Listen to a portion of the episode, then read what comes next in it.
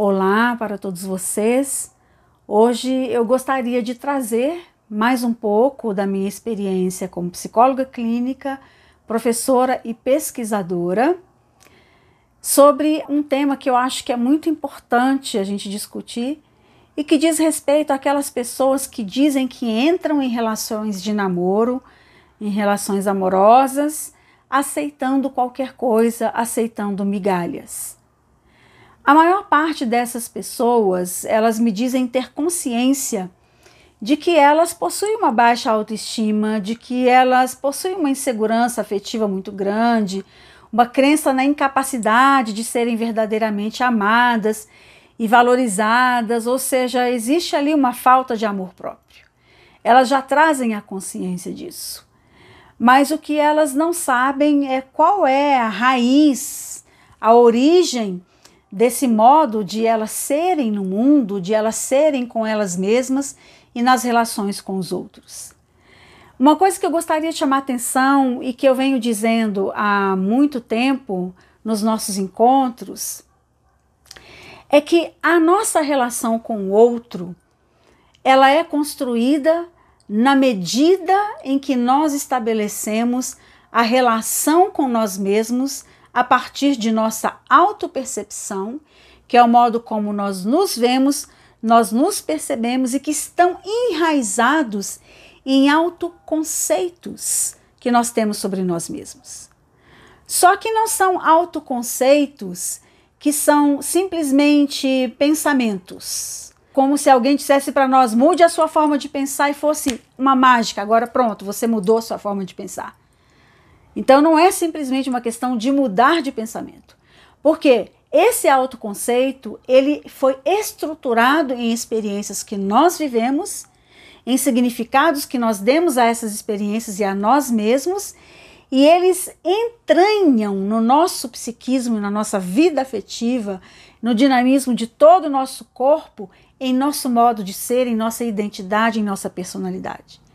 De modo que fazer alterações nessa, nessa autopercepção é uma coisa muito difícil de a pessoa realizar sozinha, embora ela possa encontrar muitas formas de autoajuda e, e melhorar muito esse quadro, mas realmente, é, numa perspectiva mais profunda, não se trata apenas de dizer mude o seu pensamento, mas se trata de uma mudança profunda na pessoa, aonde nós temos que trabalhar, inclusive, é, alterações na sua vida psíquica e na, no dinamismo da sua autopercepção. Mas o que eu quero chamar a atenção aqui é que existe a possibilidade de mudança concreta, concreta, e tem pessoas que acham que vão passar a vida inteira nesse tipo de relação porque elas desconhecem a possibilidade concreta, verdadeiramente real de realizarem mudanças profundas.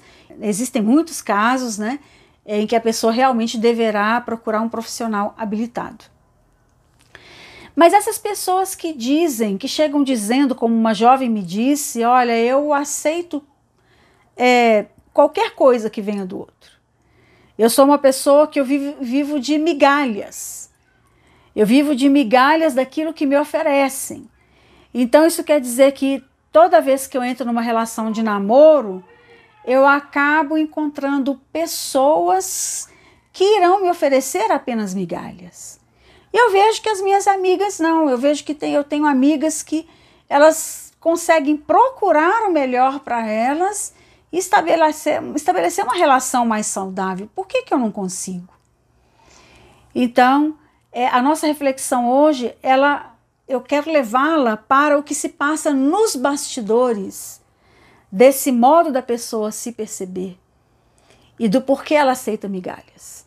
Então, como eu disse, nós entramos, já disse tantas vezes, quando nós vamos escolher alguém para iniciar uma relação amorosa, nós partimos de critérios, de valores conscientes que são importantes para nós, mas também partimos de critérios que não são conscientes, que estão é, contidos na nossa memória inconsciente e que abrange toda a nossa história de vida, com todo nossa, o nosso modo de ser que foi constituído desde a fase intrauterina, inclusive a nossa herança psíquica ancestral, mas nós entramos também então com critérios inconscientes de decisões que nós já tomamos muito cedo na nossa vida e decisões que perpassam a nossa autopercepção, que foi construída em experiências de muito sofrimento, em experiências negativas.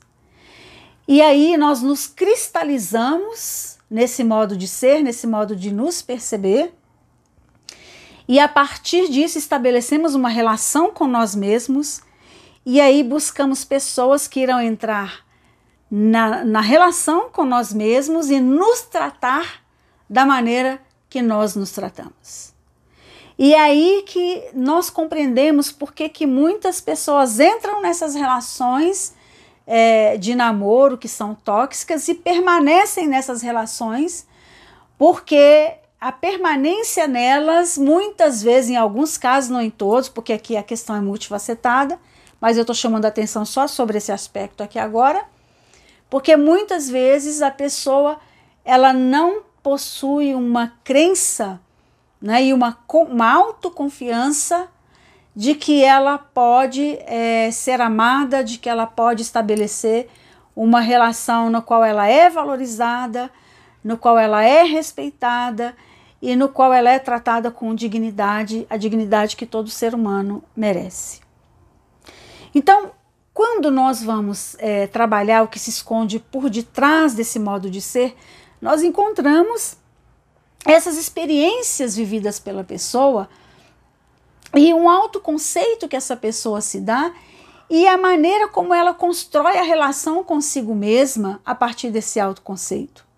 Porque um autoconceito destrutivo, como por exemplo, eu sou substituível e dispensável, como eu tratei há pouco tempo, uma moça que ela percebeu isso na perspectiva da psicoterapia, fazia com que ela realmente entrasse, procurasse relacionamentos nos quais os seus parceiros iriam terminar por substituí-la e por tratá-la como alguém que é, é, descartável mesmo, que é substituível, porque era assim que ela se tratava, era assim que ela se percebia.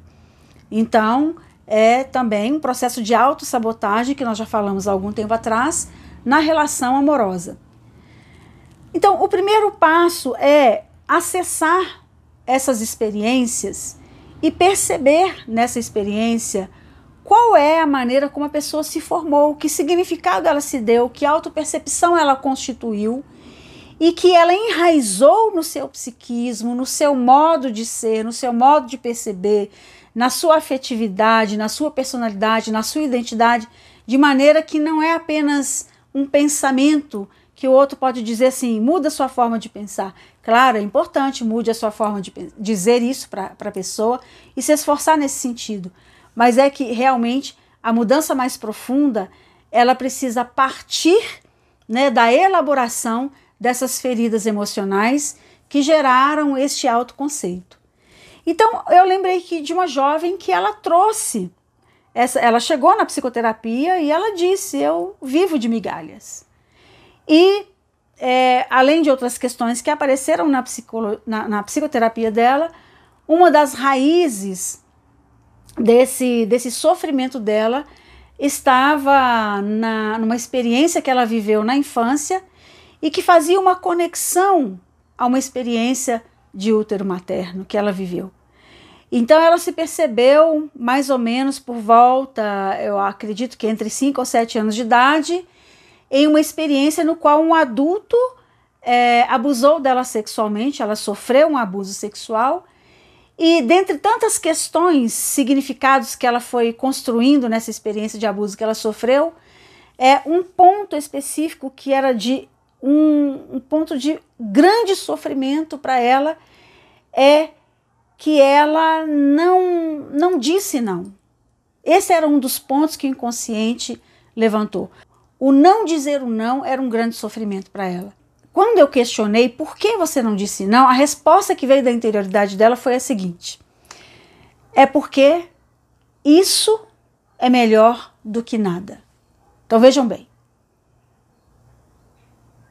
Se ela pensar, e dentro dela ela, ela sentiu que ela já trazia dentro dela esse sentimento esse pensamento, essa autopercepção de que isso é melhor do que nada.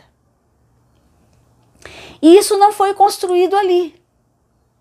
Né? Então, além da experiência de abuso sexual criar muitos e muitos problemas para a vida dela por si só, o fato dela não ter dito não e dela, dela ter dado uma permissão, entre aspas, porque ela não queria aquilo, mas ela permitiu, né, de um certo modo, e é ela quem descreveu isso, porque era melhor isso do que nada.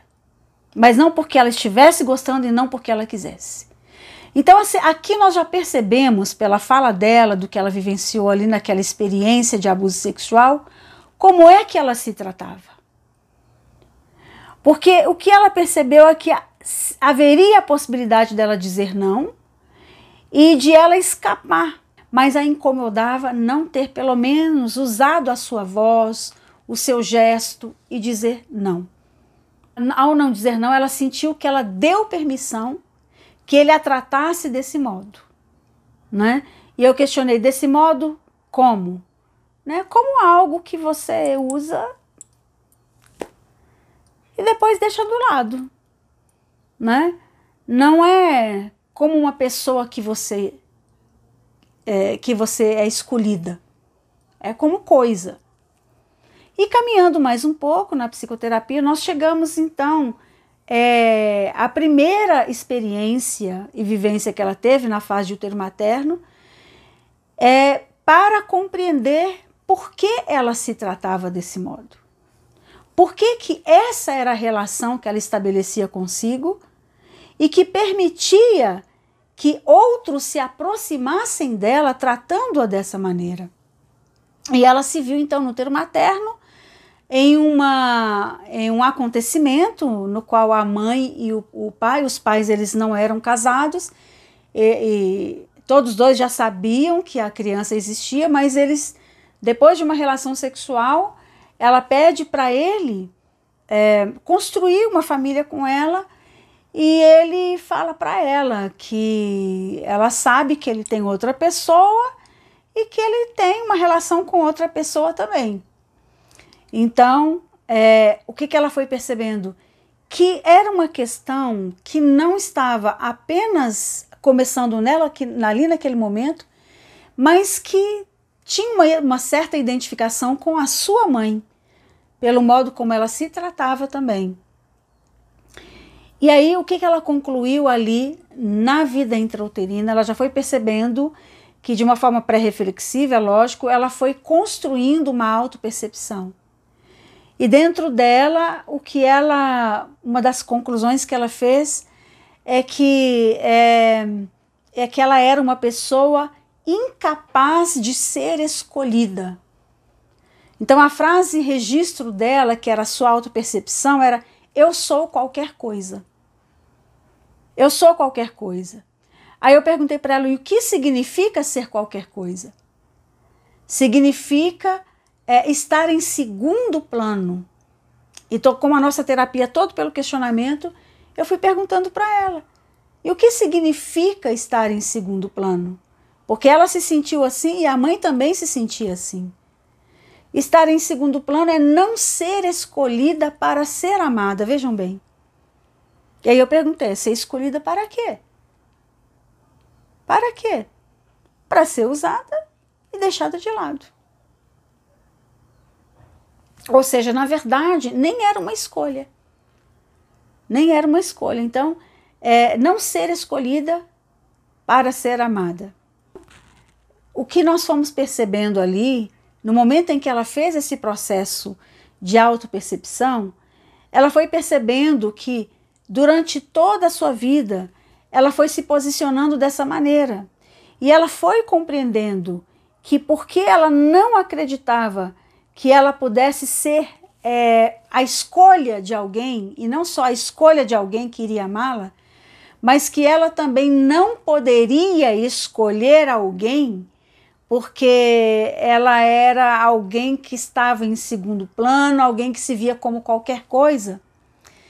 Ela foi percebendo por que, que ela foi, como que ela foi ao longo da vida, vários momentos, várias cenas ela foi percebendo ela entrando em relações amorosas que esse padrão se repetia. Ela conhecia alguém, parecia interessante, parecia que ia tratá-la de uma maneira diferente e ela entrava num processo de repetição. O mesmo padrão de relacionamento. Então, uma das coisas que eu perguntei para o inconsciente dessa jovem é se de fato, né, essa era a realidade. Ou era assim que ela estava percebendo a realidade? Não a realidade sobre a pessoa dela, mas a realidade de não ser escolhida, de ser incapaz de ser escolhida pelo outro. E o inconsciente dela disse que não era dessa maneira, mas era a maneira como ela enxergava as coisas. Então, o que, que nós estamos vendo? Várias cenas, vários momentos, desde a infância, adolescência e o ter materno, é, nos quais pessoas a olharam e pessoas que eram é, que queriam estabelecer com ela uma relação de amizade, mas também uma relação de namoro. Ela foi percebendo várias pessoas que a olharam verdadeiramente com um profundo interesse, com um profundo respeito, é, perce percebendo o valor dela, as qualidades que ela possuía, mas ela tinha, ela colocava uma venda, ela não percebia essas pessoas. Ela acabava se afastando dessas pessoas e estabelecendo vínculos com pessoas que repetiam esse padrão de relacionamento de oferecer a ela migalhas e como ela achava que não merecia nada e que ela nunca poderia ser a escolha, uma escolha de amor de alguém e consequentemente não poderia escolher alguém, então ela se fechou e ela não percebia, inclusive em ambientes de festa, ela foi vendo pela memória inconsciente várias e várias pessoas que a olharam com profundo respeito e querendo se aproximar e construir uma relação construtiva, mas ela não percebia. E por que, que ela não percebia essas pessoas? Porque ela também não se percebia como ela realmente era, mas ela se reduziu a esses acontecimentos e criou esse modo de ser esse modo de se relacionar consigo mesmo, se eu sou qualquer coisa, eu me trato como qualquer coisa. Se eu me trato como qualquer coisa, eu entro em relações onde as pessoas vão me tratar como, como qualquer coisa, e eu entro em relações nas quais é, esse outro com quem eu estabeleço uma relação, ele não me escolhe. Eu sou algo transitório, eu sou algo descartável. Isso foi o que ela foi percebendo, então, dentro da sua experiência tudo isso foi trabalhado, tudo isso foi profundamente tratado, essas feridas que ela é, percebeu na infância, no útero materno, e também outras questões transgeracionais que apareceram. E no momento em que ela mudou a sua autopercepção e a consciência de seu próprio valor, ela mudou inclusive a percepção do próprio corpo. Por quê? Porque ela também tinha uma percepção é, distorcida do próprio corpo, ela não, não conseguia se perceber como os outros a percebiam.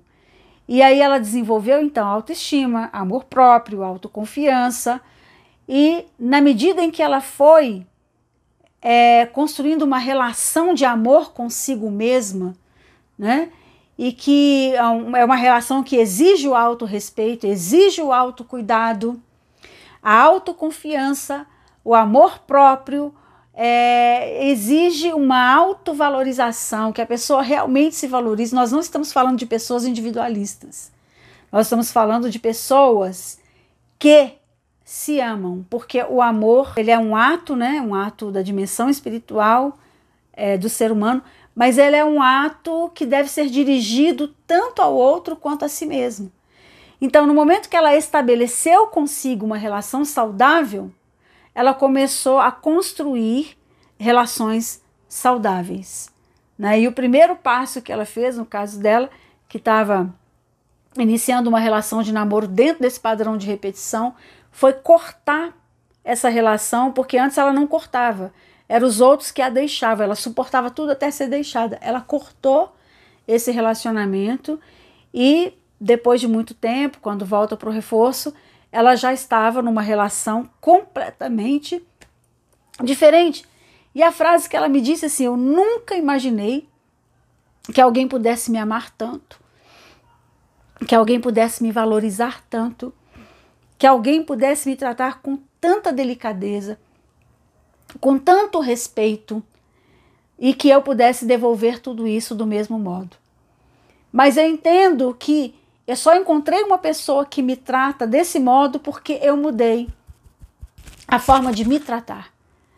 Então, assim, mesmo que você não, não tenha condições de realizar uma psicoterapia, é, mas entenda bem, nós também temos a Fundacino, né, que atende as pessoas que são carentes de recursos materiais, que passam por um processo de seleção. Mesmo que você não passe por uma psicoterapia é, e nem queira passar, veja bem, essa reflexão ela pode te ajudar a sair desse lugar. E a, a, pode ajudar você a começar a construir uma relação mais saudável com você mesma. E essa relação saudável, ela começa com o respeito pelo seu corpo, o respeito pelo, pela, pelas suas emoções, pelos seus sentimentos, e passa por tantas perspectivas e começa também no, no reconhecimento das suas próprias qualidades, do seu próprio valor. É, quando você se olhar no espelho, depois disso que nós conversamos, pergunte-se como é que eu me vejo, como é que eu me trato, né? Não é como eu gostaria de ser tratada, não é como que eu me trato.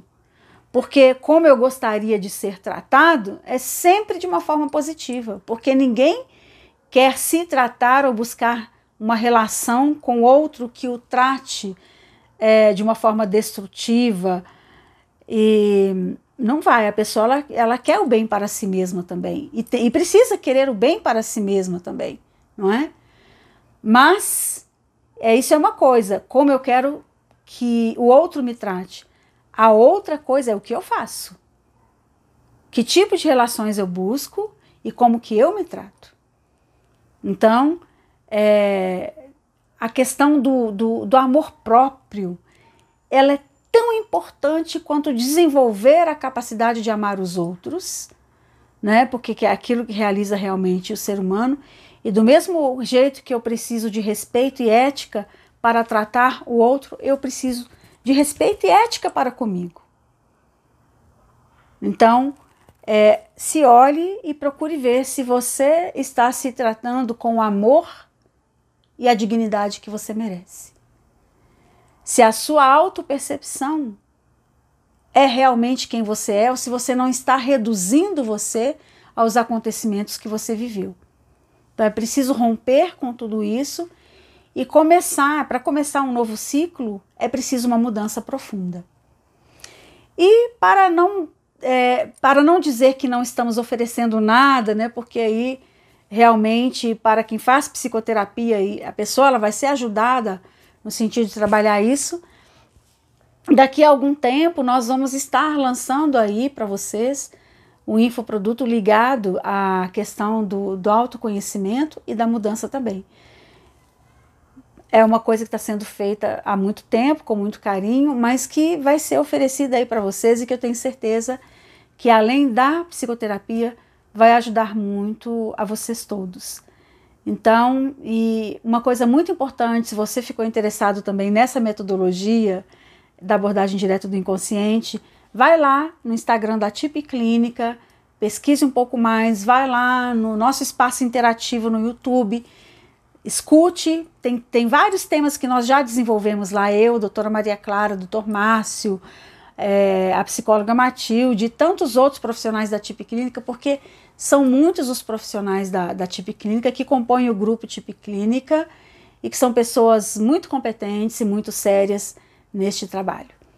Então eu me despeço aqui de vocês com um grande abraço e abraçando você, né? Você que me ouviu agora e que precisa realmente se relacionar com você de uma forma mais amorosa e mais respeitosa e mais saudável Receba o meu abraço como um primeiro passo para dizer para você que você merece amar e ser amado, amar e ser amada. Você merece. Você é digno, você é digna de respeito, de valorização, de cuidado e você merece estar numa relação que é uma relação de amor saudável.